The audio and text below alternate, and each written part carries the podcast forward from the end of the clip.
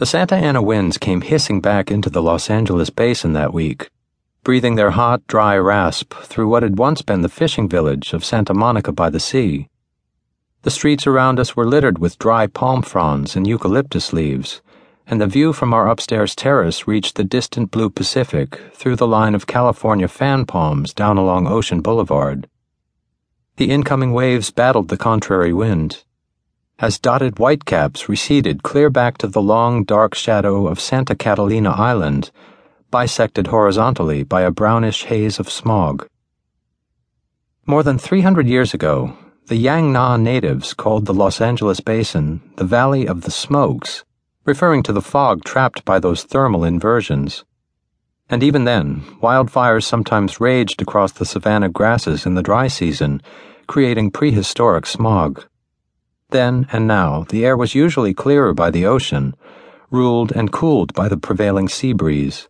But the Santa Anas invaded from inland, carrying hot desert air of the San Gabriel Mountains, through the San Fernando Valley, all the while gathering airborne irritants from the whole metropolis and driving them right through Santa Monica and on out to Catalina. The Cahuilla Indians believed the Santa Anas originated in a giant cave in the Mojave Desert that led directly to the lair of the devil himself, and early Spanish arrivals picked up on that story and named those hot, dry winds the Vientos de Sanatanas, or Satan's winds. Later arrivals to Southern California were more concerned with Christian propriety and boosting real estate values in this earthly paradise and the Chamber of Commerce issued a press release in the early 1900s. In the interest of community, please refer to the winds as the Santa Ana winds in any and all subsequent publications. Still, the devil winds were blamed by longtime Angelinos for effects both physical and psychological.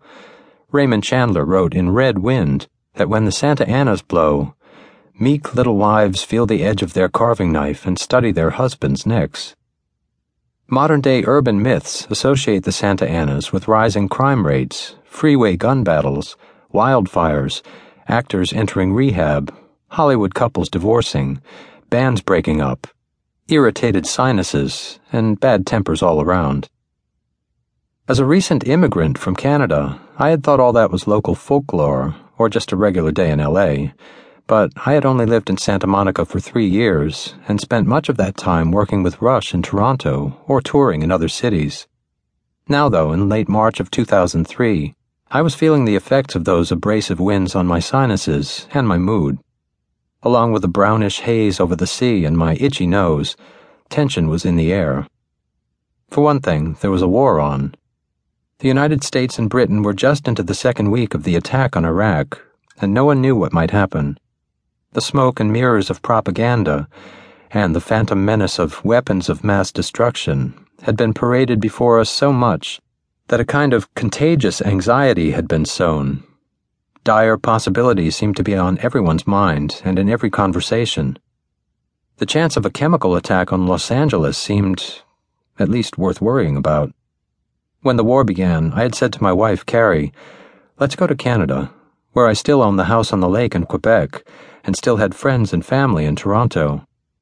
However, now some mysterious disease called SARS was spreading from Asia to Canada, and people were dying, hospitals were closing, there was a travel advisory against Toronto. It was a bad scene there, too. Then there were the interior battles and internal travel advisories, the don't go there areas. I had some serious personal and professional issues weighing on my mind, big questions and big choices to make. Work, for one thing. After only a couple of months at home, and spending most of 2002 on the Vapor Trails tour, and all of 2001 writing and recording that album, I felt I was just catching my breath. But plans had to be made so far in advance. Recently, the band's manager, Ray, had been entertaining, or torturing, me with various scenarios of recording and touring possibilities for the upcoming years, and I would have to give some answers soon. In 2004, the band would celebrate our 30th anniversary together, so we'd probably want to do something to commemorate that. A party, a cake, a 50 city tour,